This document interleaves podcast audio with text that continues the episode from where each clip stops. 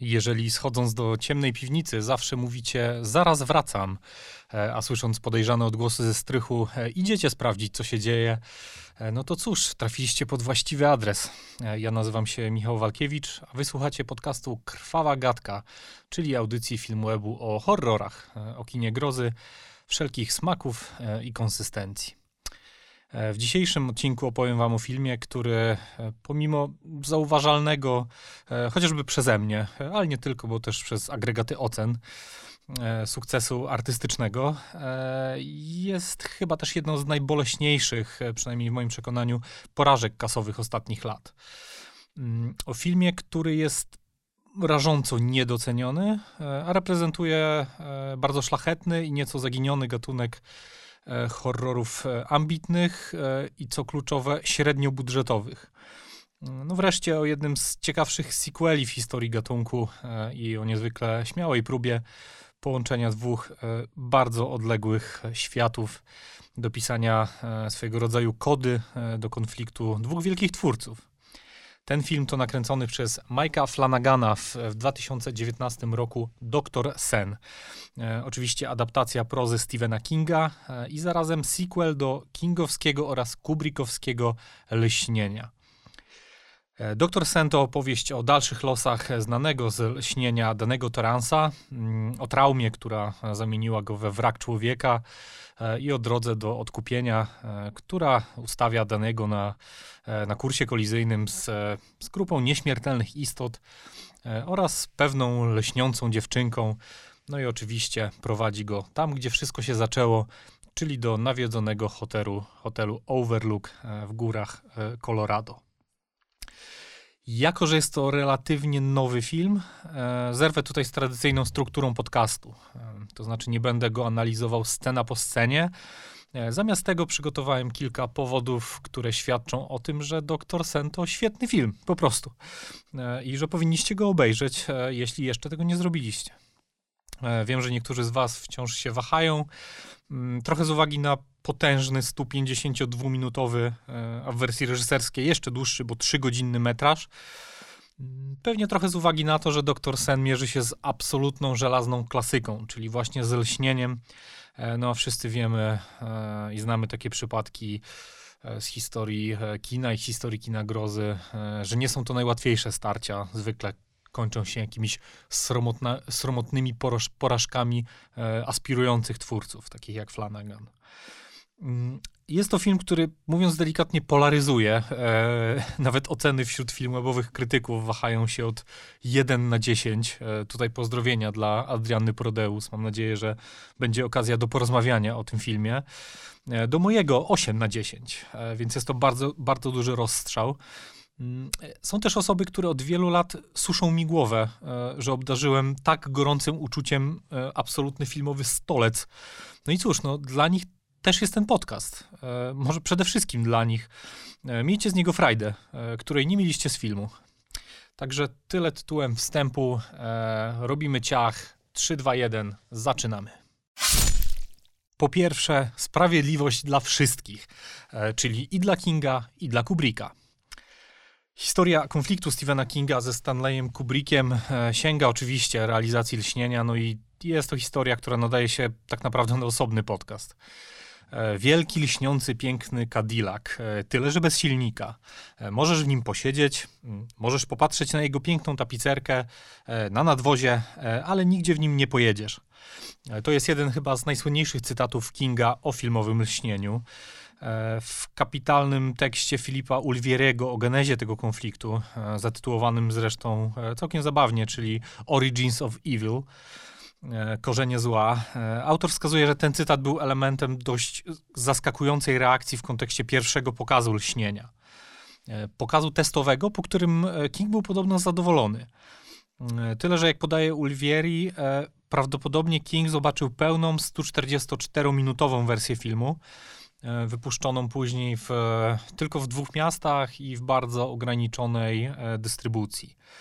Mm, do dziś tak naprawdę nie wiadomo, e, do której wersji filmu odnosił się King. Właśnie czy do dłuższej, e, czy do tej wypuszczonej na międzynarodowy rynek, e, najbardziej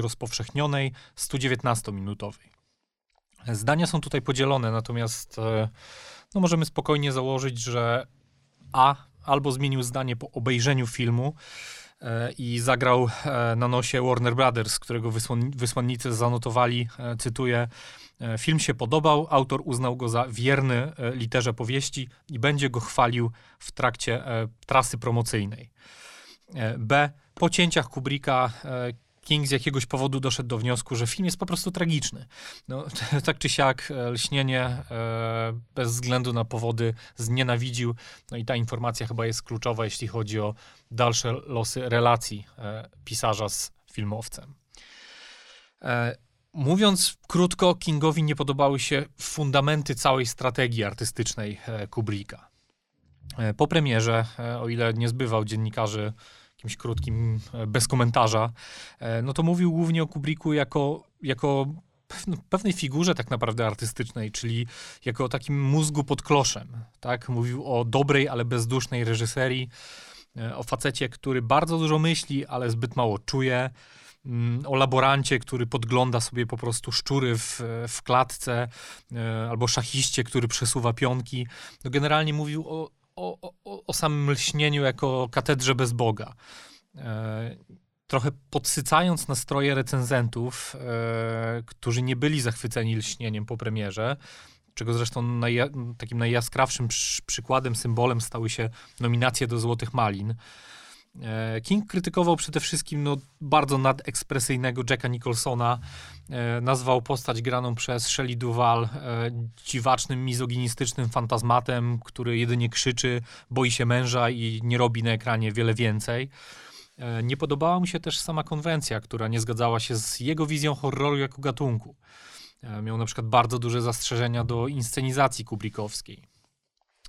E, ale przede wszystkim, e, i co było dla Kinga chyba e, najbardziej emblematyczne, to nie podobał mu się po prostu główny bohater, czyli Jack Torrance. King nazywał go obłąkanym od samego początku, tak, pozbawionym jakiegokolwiek łuku fabularnego, łuku rozwoju, jakiegokolwiek potencjału, szansy na ewolucję w tekście. Przy czym warto tutaj zaznaczyć, że krytyka rozłożyła się tutaj, krytyka ze strony Kinga oczywiście, rozłożyła się tutaj i na reżysera, i na współscenarzystkę, czyli Diane Johnson. E, reszta historii oczywiście nadaje się na niezłą hollywoodzką satyrę. E, coraz bardziej poirytowany Kingiem Kubrick, który cały czas posiadał prawa do ekranizacji Lśnienia, zabronił pisarzowi mówić o swoim filmie publicznie. Natomiast King no, zgodził się uhonorować tę umowę, ale gdy tylko Kubrick umarł, King po prostu odpauzował swój strumień szlamu i dokładnie 7 marca 99 roku, w momencie śmierci Kubricka, dalej zaczął niszczyć lśnienie przy każdej możliwej e, okazji. E, w każdym wywiadzie, przy każdym publicznym wystąpieniu, które jak, w jakikolwiek sposób zahaczyło w ogóle o temat filmu. E, jeżeli o mnie, o mnie chodzi, to relacja z lśnieniem jest dość skomplikowana. E, nie to, że się zgadzam, ale rozumiem nominację do Złotych Malin, w tym sensie, że rozumiem pretensje do Nicholsona, który jest tutaj absolutnie bar barokowy. E, rozumiem krytykę postaci Shelley Duval, która jest fatalna. No i oczywiście jakiś wpływ na to ma fakt, że cieniem tutaj się położyła cała historia terroru psychicznego, którym, któremu poddawał ją na planie Kubrick. E, rozumiem też, że Dick Halloran, czyli jedna z kluczowych postaci w powieści, jest w lśnieniu sprowadzony do jakiegoś trybika w machinie, do jakiegoś fabularnego zapalnika tak naprawdę i ta rola Skatmana Crotersa jest bardzo, bardzo płaska. No i absolutnie zgadzam się też z centralnym zarzutem Kinga. Wydaje mi się, że Jack Torrance w filmowym lśnieniu jest trochę zbyt prosty, jest trochę zbyt oczywisty jako metafora. Eee, jakby nie ma w nim jakiejś takiej intrygującej dychotomii narracyjnej. To znaczy, ewidentnie nie służy mu na przykład bardzo słabo zarysowany wątek alkoholizmu, nie? który w, w powieści był e, no, jednym z kluczowych tak naprawdę, jedną z, jednym z kluczowych wątków definiujących w ogóle tę mm, te postać. E, trzy rzeczy chyba powstrzymywały mnie przez lata jakby z, przed opowiadaniem się po którejkolwiek ze stron tak naprawdę w tym, w tym sporze. Mm, po pierwsze zakończenie, do którego King również miał pretensje. E, no i cóż, no można o, Kingu mówić różne rzeczy, chwalić go za wyczucie detalu, za, mm, za mistrzostwo w konstruowaniu pojedynczych bohaterów i osadzaniu ich wewnątrz jakichś większych społeczności, e, załączenie historii bardzo kameralnych w nastroju, ale jednocześnie epickich w skali. Mm, no ale ten facet naprawdę nie potrafi kończyć swoich książek. Znaczy, zwykle są to zakończenia albo pospieszne, albo nieprzygotowane, no albo po prostu kosmicznie kiczowate. E, przypomnę tylko, jak kończy się literackie lśnienie, e, a kończy się wielką eksplozją hotelu Overlook i zawiśnięciem nad nocnym, gwieździstym niebem e, olbrzymiej, płonącej czaszki. E, więc to jest wrażliwość Stephena Kinga, z którą tak jakby, do której nigdy nie potrafiłem się przekonać i wydaje mi się, że tutaj ten zarzut e, Kinga wobec, wobec Kubricka i zakończenia lśnienia jest tak naprawdę mocno, mocno przestrzelony. Mm, po drugie, King dostał też od losu szansę zrealizowania swojego lśnienia. E, no i niestety zrealizował to lśnienie. E, mowa oczywiście o miniserialu z 97 roku. E, jeżeli nie widzieliście, mm, warto. Rzuca, rzuca odrobinę inne światło na cały konflikt z Kubrickiem. Chociaż oczywiście trzeba tu dodać, że e, no jest wierniejsze książce, e, ale dowodzi e, ponad wszelką wątpliwość, że wierne nierzadko, bo się rzadko znaczy dobre. Przynajmniej gdy przychodzi do, do adaptacji. Mm, żeby skończyć ten wątek jakąś taką pozytywną nutą dla Kinga, no powiem tylko, że pisarz ma generalnie gust do własnych adaptacji. To znaczy nie lubi złych na przykład maksymalnego przyspieszenia, e, cmentarnej szychty, e, stukostrachów koszmarnych. E, natomiast lubi dobre. Lubi to, dyptyk to Andersa Muschettiego, lubi Misery Roba Reinera, lubi Skazanych na Shawshank, Strefę Mroku, Kujo i tak dalej, i tak dalej. Czyli generalnie ma dość dobry gust, jeśli chodzi o adaptację własnych tekstów. No, w przypadku lśnienia oczywiście sprawa jest dyskusyjna i jest to chyba jakieś takie najbardziej jaskrawe po prostu rozminięcie się e, dwóch wrażliwości, bo chyba do tego e, koniec końców się ta sytuacja e, sprowadza. No myślę, że sami już widzicie, przed jak trudnym zadaniem i przed jak wielokierunkową presją stał tak naprawdę Mike Flanagan, czyli reżyser filmu Doktor Sen. I wydaje mi się, że ten film jest takim bardzo symbolicznym pojednaniem Kubricka z Kingiem. E, pojednaniem bardzo udanym z, z happy endem, e, no bo z jednej strony mamy potężny literacki świat Kinga, e, z wszystkimi dobrymi elementami jego prozy, czyli ze skomplikowanym bohaterem, z bardzo ciekawym portretem e, małomiasteczkowej społeczności, z grozą, która wsącza się powoli, e, z grozą o bardzo niejasnej proweniencji, e, no i z elementami i horroru, i fantazy na, na równych prawach. Mm, mamy ten rodzaj epickiego, literackiego oddechu, tak? którego nie załatwią ani szerokokątne obiektywy, ani jakieś zamaszyste panoramy, który po prostu czasem trzeba napisać. E, czyli historię rozgrywającą się na przestrzeni wielu dekad z wieloma narracyjnymi nitkami o wysokiej stawce, e, sprawiającą wrażenie, jakby mogła trwać tak naprawdę kilkanaście godzin. E, mamy też wątek choroby alkoholowej, tak jak powiedziałem, absolutnie kluczowy zarówno dla lśnienia, jak i dla jego kontynuacji. E, no i taki wątek, z którym Flanagan po prostu wie, co zrobić w swoim filmie. E, mamy też chyba bardzo takie inteligentne ucieczki z paradoksów kubrikowskiego lśnienia. Bez, e, bez cofania się do przeszłości, bez retkonowania jego filmu. Czego najlepszym przykładem jest też wspomniana postać Dicka Hallorana, zdecydowanie lepiej wykorzystana przez Mike'a Flanagana niż przez Stanleya Kubricka. U Kubricka Halloran ginie w hotelu Overlook zabity siekierą, u Kinga w, w literackim sequelu Lśnienia, czyli, e, czyli w książce Dr. Sen, Halloran dalej żyje.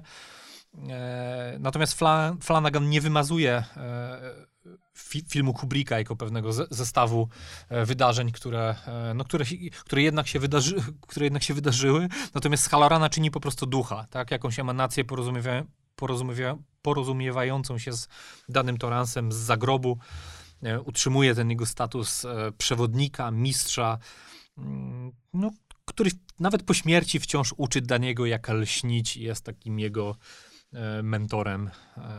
Uczy go, jak, jak powstrzymywać swoje demony. To ze strony Kinga.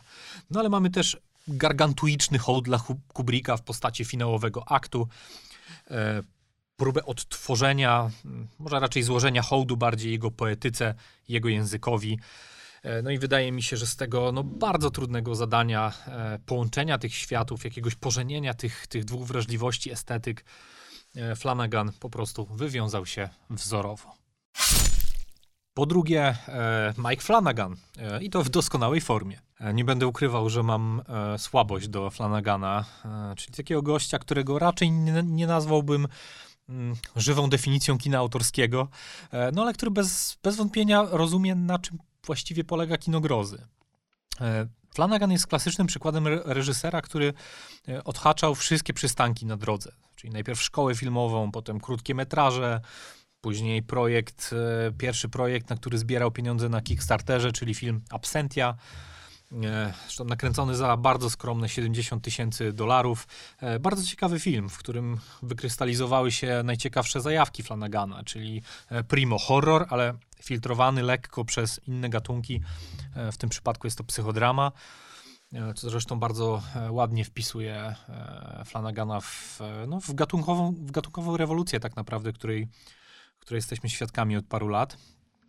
Sekundo, bardzo klasyczne metody budowania napięcia i no bardzo dobrze znanej matrycy, to znaczy E, coś o niesamowitości, o bardzo metafizycznej grozie, która wsącza się w rutynowe, zwyczajne życie. No to jest jedna z najprostszych definicji thrillera akurat, ale Flanagan wykorzystuje to e, w horrorze. Jego track record po Absenti jest, jest dość nierówny, przyznam. E, najpierw był dobry, bardzo dobry Oculus o nawiedzonym lustrze, e, w którym pojawił się kolejny stały motyw w twórczości reżysera, czyli, e, czyli jego żona, Kate Siegel, bardzo dobra aktorka. Później był rewelacyjny mm, Hush, właśnie z Kate Siegel w roli głównej, w którym Flanagan postawił trochę na głowie formułę slashera. E, no a potem była seria słabszych filmów, jak e, Gra Geralda e, i ewidentnie jakiś taki moment jakiegoś artystycznego dołka, w, z którego Flanagan e, wyciągnął się dopiero chyba e, dość znanym i popularnym serialem Netflixowym Nawiedzony dom e, na wzgórzu.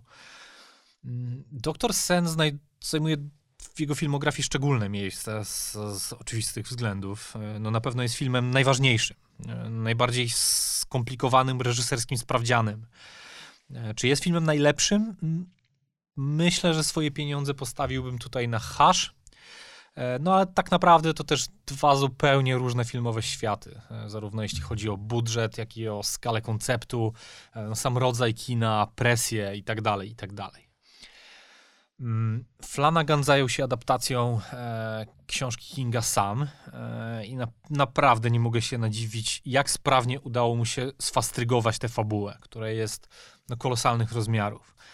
E, mamy tutaj tak naprawdę kilka opowieści, które z czasem zaczynają się krzyżować. E, pierwsza z nich to oczywiście historia dorosłego Daniego Toransa, który mm, no z jednej strony po wielu latach nauczył się koegzystować z tymi emanacjami zła rozmaitymi, e, powiązanymi z hotelem Overlook. No, a z drugiej jest wrakiem człowieka. Mm, uwielbiam scenę, w której go poznajemy, e, kiedy po latach, kiedy budzi się na potężnym kacu w jakiejś okropnej melinie e, obok martwej dziewczyny, która przedawkowała z wrzeszczącym, osieroconym dzieckiem w pokoju obok. No, po czym po prostu się ulatnia. Znaczy, e, mówiąc delikatnie, nie jest to ktoś, komu łatwo kibicować. E, przynajmniej do czasu, kiedy postanawia trochę poukładać swoje życie, no i e, nagle pojawia się w małym prowincjonalnym miasteczku, gdzie będzie toczyć się lwia część e, akcji e, filmu Dr. Sen. Mm, tutaj trafia pod opiekę faceta granego przez Cliffa Curtisa, e, jednego z ciekawszych drugoplanowych aktorów i chyba bardziej niedocenionych. E, no i Cliff Curtis e, wyspecjalizował się troszkę w graniu takich podwójnie kodowanych twardzieli, którzy z czasem odsłaniają jakieś swoje wrażliwe wnętrze. No a tutaj, e, wow, no facet jest po prostu jak poranne słoneczko, które zaczyna oświetlać bohatera z zupełnie innej strony. Bardzo lubię ich relacje, znaczy jest psychologicznie wiarygodna, jest w niej bardzo dużo ciepła. Jest w niej bardzo, jest w niej jakaś taka opowieść o wyciąganiu Deniego ze swojej skorupy, o przełamywaniu jakiejś bariery, do, docieraniu w ogóle do niego. Zwłaszcza gdy dany zaczyna pracować w tym miasteczku w hospicjum, no i odkrywa w sobie dar spokojnego przeprawiania, tak jakby ludzi na drugą stronę, oswajanie ich ze śmiercią, stąd zresztą tytuł książki i, i filmu. Wydaje mi się, że to jest też jeden z powodów, dla których w ogóle lubię ten film. To znaczy, on jest bardzo kingowski w tym sensie, że jest w nim bardzo dużo takiego dyskretnego rozgryzania specyfiki w ogóle e, prowincji, małych miast. E, na tle którego jest po prostu budowanie jakichś e, budowanie relacji pomiędzy bohaterami, no i jakiś taki bardzo powoli pichcący się konflikt w tle. No to wszystko jest w czas w tym filmie i wydaje mi się, że to jest też przyczyna porażek wielu adaptacji kingowskiej, że te, kingowskich, że tego czasu po prostu brakuje, nie? że one w bardzo takim podstawowym wymiarze często nie, nie, odpo nie odpowiadają metrażom e, Kinga. Mm, Doktor Sen oczywiście do pewnego stopnia retkonuje filmowe lśnienie, no i wprowadza mocny wątek alkoholizmu Jacka Torransa, którego u Kubricka raczej nie było. E, chociaż tak jak podkreślałem wielokrotnie, no będę się upierał, że robi to z, z korzyścią dla filmu. E, druga nitka to jest, i druga ścieżka to jest opowieść o, e, o tak zwanym e, prawdziwym węźle, e, czyli grupie nieśmiertelnych nomadów, którzy, żeby przedłużyć jeszcze bardziej swoje życie, polują na lśniących e, ludzi, czyli na ludzi e, obdarowanych tymi magicznymi właściwościami. E, no i znów mamy tutaj bardzo ciekawy wgląd w ich e, hierarchiczną strukturę, ponieważ do grupy wchodzimy wraz z zupełnie inną bohaterką, z nastolatką, która posiada moc perswazji, trochę na wzór nie pamiętam, jak się nazywał przeciwnik Jessica Jones z komiksów, grany zresztą przez Davida Tenanta w, w całkiem niezłym serialu, ale te, te moce są podobne, tak? Chodzi o po prostu naginanie ludzi do, e, do, swojej, do swojej woli. E, liderką grupy jest nie, niejaka Rose the Hat, czyli w polskim nie dało się tego chyba przetłumaczyć lepiej, chociaż brzmi fatalnie. Rose Kapelusz. E, mamy też jej e, e, prawą rękę, mamy innych członków grupy, mamy całą starszyznę. E, no i mamy też dość ciekawą moralną perspektywę, którą obcowanie z tą grupą i przebywanie w tym, w tym, w tym świecie, e, w tym wycinku tak jakby prozy Kinga i wycinku filmu Mike'a Flanagana nam daje. Znaczy, bo nominalnie to oczywiście są czarne charaktery, e, co zostaje wygrane mało subtelnym wątkiem tego, że polują głównie na dzieci, ponieważ dzieci lśnią najmocniej. Jest w nich najwięcej tej życiodajnej e, energii. Mm, no ale myślę, że na mocy takiej odwiecznej, wampirycznej narracji w popkulturze, e, łatwo zrozumieć, że kiedy już raz się chwycili nieśmiertelności, raczej nie mają ochoty jej oddać. Jest to chyba taki, jest to chyba taka perspektywa, którą łatwo przyjąć, przynajmniej ja mam takie wrażenie. E, zwłaszcza, że śmierć z głodu, no bo są to, są to e, istoty, które mogą wyłącznie z głodu umrzeć, mm, jest tutaj śmiercią w absolutnych męczarniach. Te opisy w książce Kinga są oczywiście mocniejsze, jeszcze bardziej sugestywne, natomiast to, co widzimy u Flanagana, kiedy odchodzi najstarszy członek tej grupy, e, no jest dość e, prze przerażające. Hmm.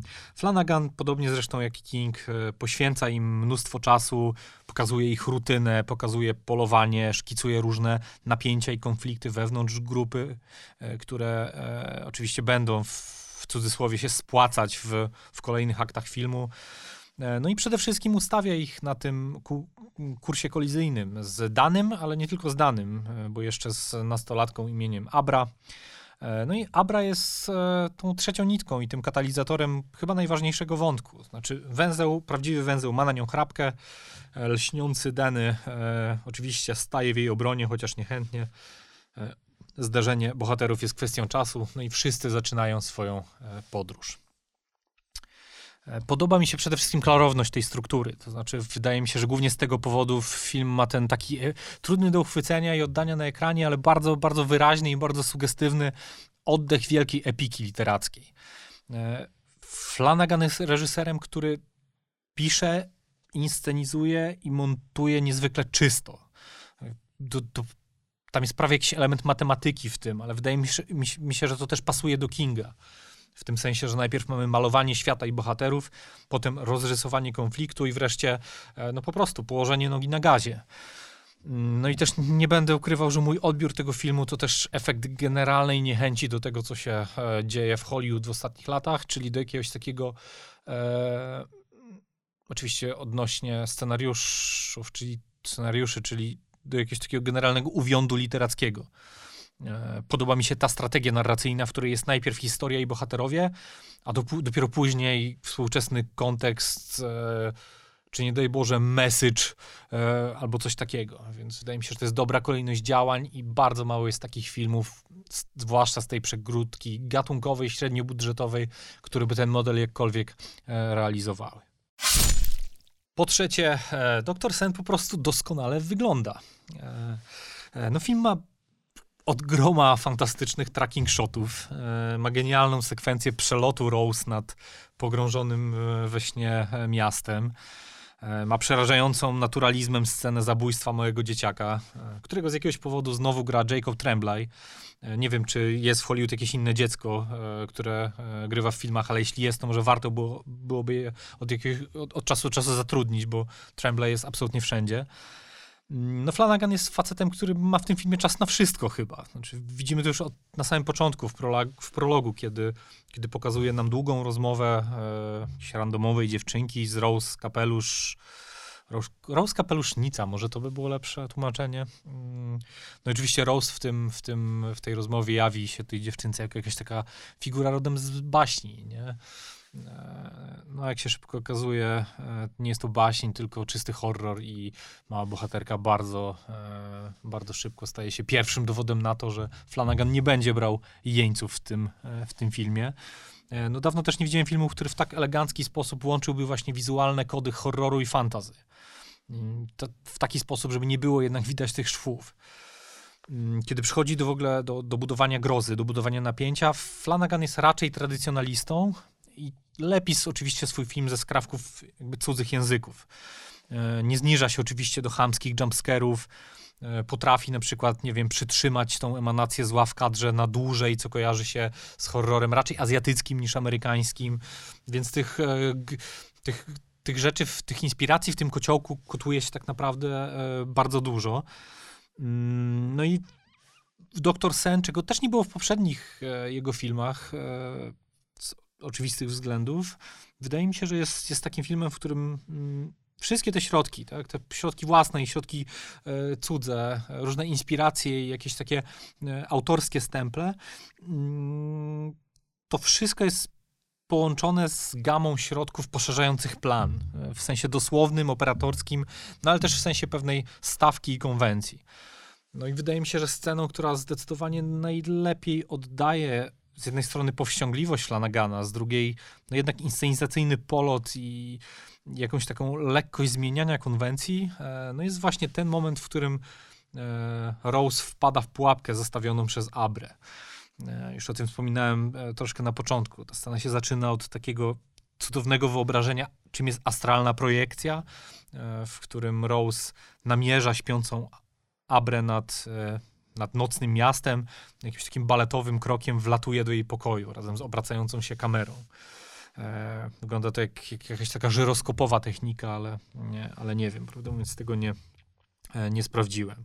E, później mamy dość prostą, symboliczną reprezentację zakamarków umysłu w postaci szafki na dokumenty. E, no jest w tym jakiś niepokój, ale to jest, taka, to jest taki moment w tej, w tej sekwencji, że ta oniryczna aura raczej nas uspokaja niż pobudzać. E, no i nagle, kiedy okazuje się, że Abra wcale nie śpi, wkracz, wkraczamy bardzo gwałtownie na terytorium horroru. E, Abra przygważdża dłoń Rose jedną z szufladek, no i sama zaczyna grzebać w jej głowie. E, oczywiście z racji wielowiekowego doświadczenia umy, umysł Rose e, przybiera postać nie jednej szafki na dokumenty, tylko gigantycznej e, biblioteki. E, nie jest tutaj kapitalny twist z podmianką właśnie ról e, myśliwego i zwierzyny. E, jest bardzo nagła eskalacja napięcia, co, co lubię w takich scenach. No a na deser jest troszkę obrzydliwości, zmaltretowane dłonie, z gdzieś tam, nie wiem, ze złamanymi, ze zdartą skórą, złamane kości i tak dalej. To jest taki motyw przewodni w całej twórczości Flanagana. W co drugim jego filmie praktycznie się pojawia. Po czwarte, obsada. Iwan e, McGregor e, jako Denny Torrance, e, no to jest na pierwszy rzut oka taki wy wybór dobry jak każdy. Znaczy, podoba mi się bardzo kontrast jego dotychczasowego emploi, e, pełnego oczywiście różnych ról, znaczy od bardzo wycofanych introwertyków po jakichś takich zawadiackich sowizdżałów w stylu Obi-Wana Kenobiego, e, z absolutnym nihilistycznym piekłem, w którym zas zastajemy danego w tym filmie. Znaczy McGregor jest prawdopodobnie ostatnią osobą, która wygląda jakby miała obudzić się w narkotykowej melinie z martwą kobietą obok, ale właśnie dlatego ten motyw działa tak dobrze. E, ponieważ cały film jest opowieścią o tym, jak dany e, przewartościowuje priorytety, jak spod tej e, skorupy, zresztą symbolizowanej przez tablicę, przez którą dany komunikuje się z Abrą. Jak na tej skorupie pojawiają się powoli rysy i pęknięcia. No a to, co jest pod skorupą, czyli ciepłego, dobrego gościa, który odkrywa w sobie zdolność do poświęcenia i tak dalej, no to to jest coś takiego, co McGregor potrafi zagrać tak naprawdę w ciemno, obudzony w, w środku nocy. E, sceny jego spotkań z odchodzącymi staruszkami z hospicjum, no to jest jakaś taka czysta czułość, wrażliwość, popis bardzo fajnego, zniuansowanego aktorstwa.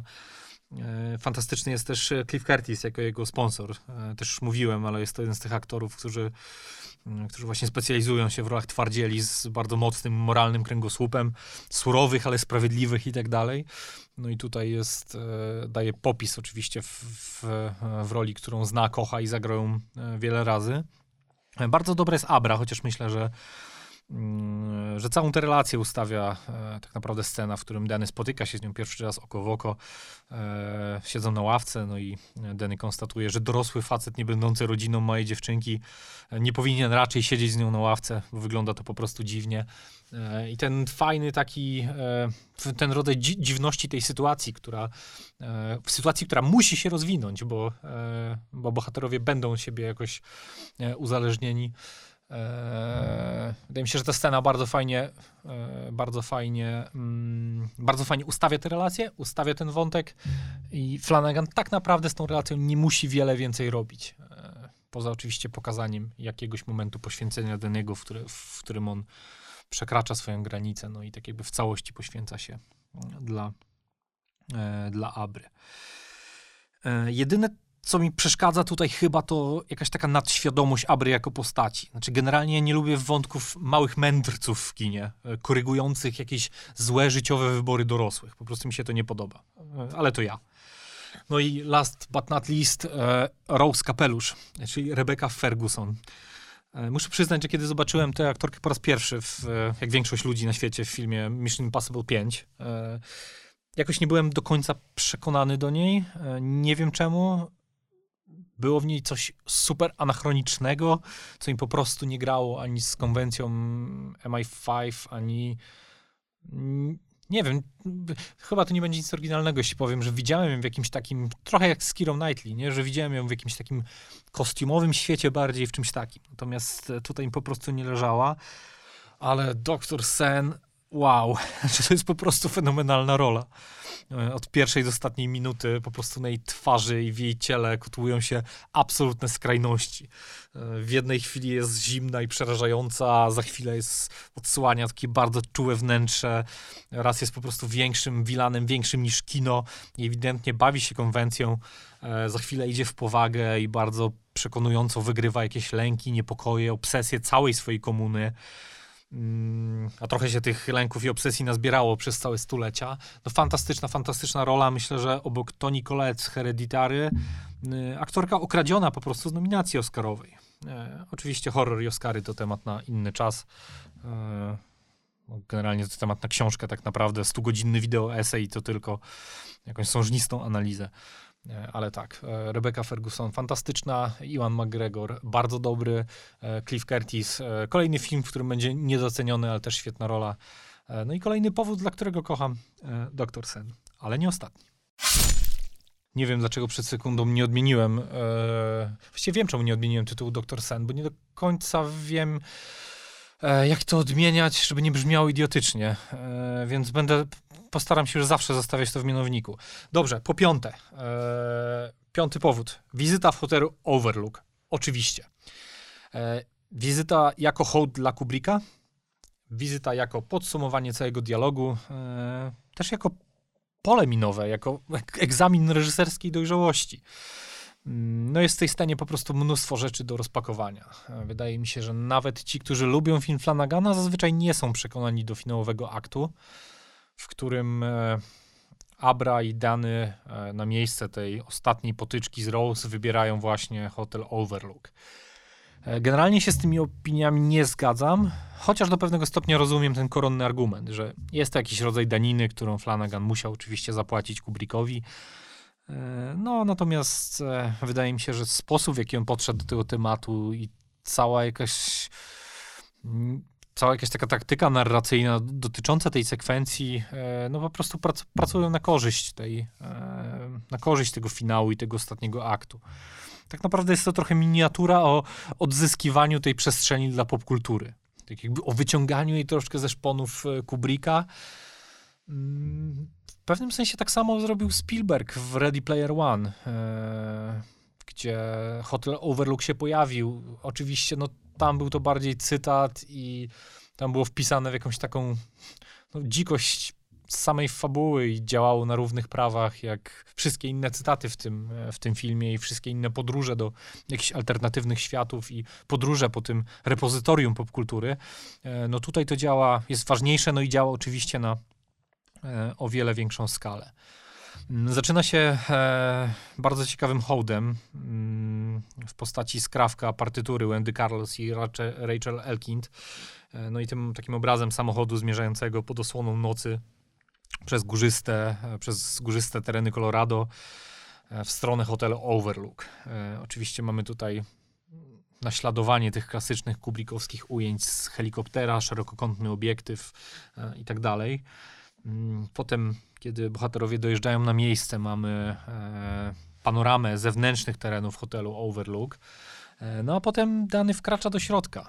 Mm, a my wkraczamy, wsiadamy do najfajniejszego wagonika w całym wesołym miasteczku, jakim jest e, Dr. Sen.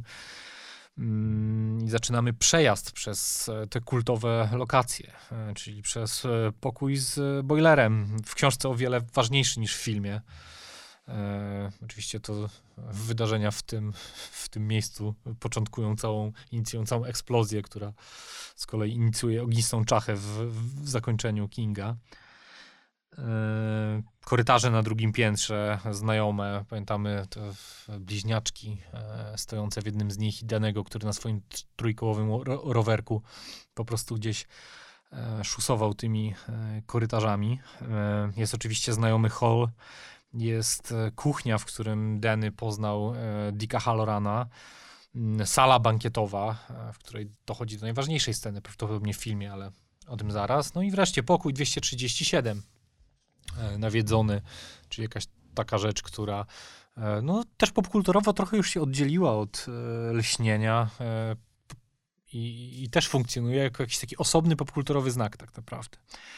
No więc zaczyna się od takiego turu, e, ale ten tur jest po to, by mm, Flanagan mógł przejąć tę przestrzeń, mógł ją zawłaszczyć, mógł ją w pewnym sensie odebrać Kubrickowi, chociaż jednocześnie składając jej hołd e, i by mógł to zrobić tak, sam, tak wizualnie, jak i narracyjnie.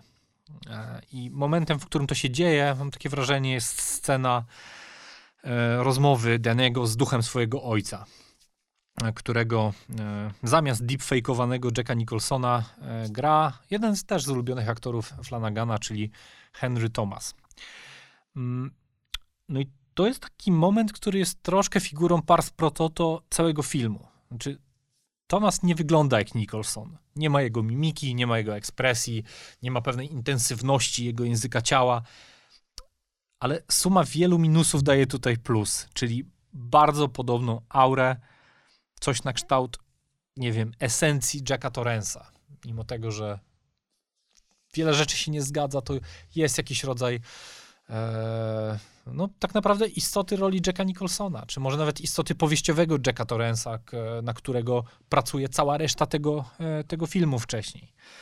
Mm, I to jest też taki moment, w którym e, no, w takim dość ciekawym, symbolicznym geście e, po prostu Kubrick oddaje swój hotel pod opiekę Flanaganowi e, i Flanagan zaczyna e, od tego momentu snuć w nim, kończy hołd i zaczyna snuć w nim, kończyć swój film, a jednocześnie snuć w nim własną mm, opowieść. Mm, cała sekwencja jest nierówna w tym sensie, że finałowy pojedynek Daniego i Rose, e, jakieś czary mary oczywiście ją psuje, ale, ale wydaje mi się że też, że bez, przesady. Po prostu e, trzeba było się zmierzyć z hotelem Overlook, trzeba było e, symbolicznie zaakcentować to przekazanie pałeczki, chociaż oczywiście jest to nie do końca uczciwe w tym sensie, że Kubrick nie miał nic wspólnego z realizacją tego filmu, nie mógł mieć i tak dalej, i tak dalej. Natomiast chodzi tutaj o pewien rodzaj właśnie popkulturowego symbolu, e, niech będzie. No i bardzo mi się podoba, że to po prostu, że ten finał pracuje na dwóch poziomach. e, I na filmowym, i na metatekstowym. No, ze swoimi demonami mierzy się Dani, e, z wielkim demonem kina mierzy się Mike Flanagan. No i wydaje się, że obaj wychodzą z tego, ze swojego, każdy wychodzi ze swojego starcia obronną ręką. Jak widzicie, e, znalazło się e, kilka powodów, dla których warto zobaczyć e, doktor, doktora Sna, doktora Sena, dla których warto zobaczyć film Doktor Sen mm, Mike'a Flanagana, chociaż oczywiście mógłbym wymieniać ich jeszcze więcej, bo absolutnie kocham ten film, widziałem go wiele razy. I za każdym razem odkrywam w nim coś nowego i gdzieś tam coś, co, co przegapiłem i coś, wokół czego buduję sobie kolejną jakąś taką mikro, e, mikroopowieść z tego świata lśnienia, e, no, który przez dekady był tak naprawdę bardzo ciekawy i, i w którym wciąż dzieją się rzeczy pomiędzy, pomimo śmierci Kubricka i po, po, pomimo gdzieś jakimś takim przyklepaniu już tego konfliktu Kubricka z Kingiem i tak dalej, i tak dalej. Więc bardzo się cieszę, że Flanagan e, ożywił trochę ten świat i że rozruszał troszkę te atomy we, wewnątrz niego. Mm, Doktor Sen zadebiutował w kinach 21 października 2019 roku, e, no i przy dość wysokim budżecie e, 55 milionów dolarów zarobił zaledwie 75 milionów e, w światowym box office. Mm, Oczywiście, gdyby nie chodziło o horror, nie byłaby to porażka. Byłby to, nie byłby to też sukces, ale no, na pewno nie, byłby, nie byłaby to jakaś, jakaś, jakaś duża porażka. Natomiast wydaje mi się, że w świecie współczesnego horroru e, jest to dość koszmarne przebicie i dość słaby wynik, e, gdzie filmy, mm, nie wiem, produkowane przez A24 czy przez Blumhouse, no generalnie w tym takim nowym, e, oświeconym modelu e, dystrybucyjnym potrafią się zwracać stukrotnie. Mm, Czy jeszcze kiedyś powrócimy do, e, do tego świata i do lśnienia? E, Póki co nic o tym nie wiadomo, e, ale kto wie, może jakiś serial.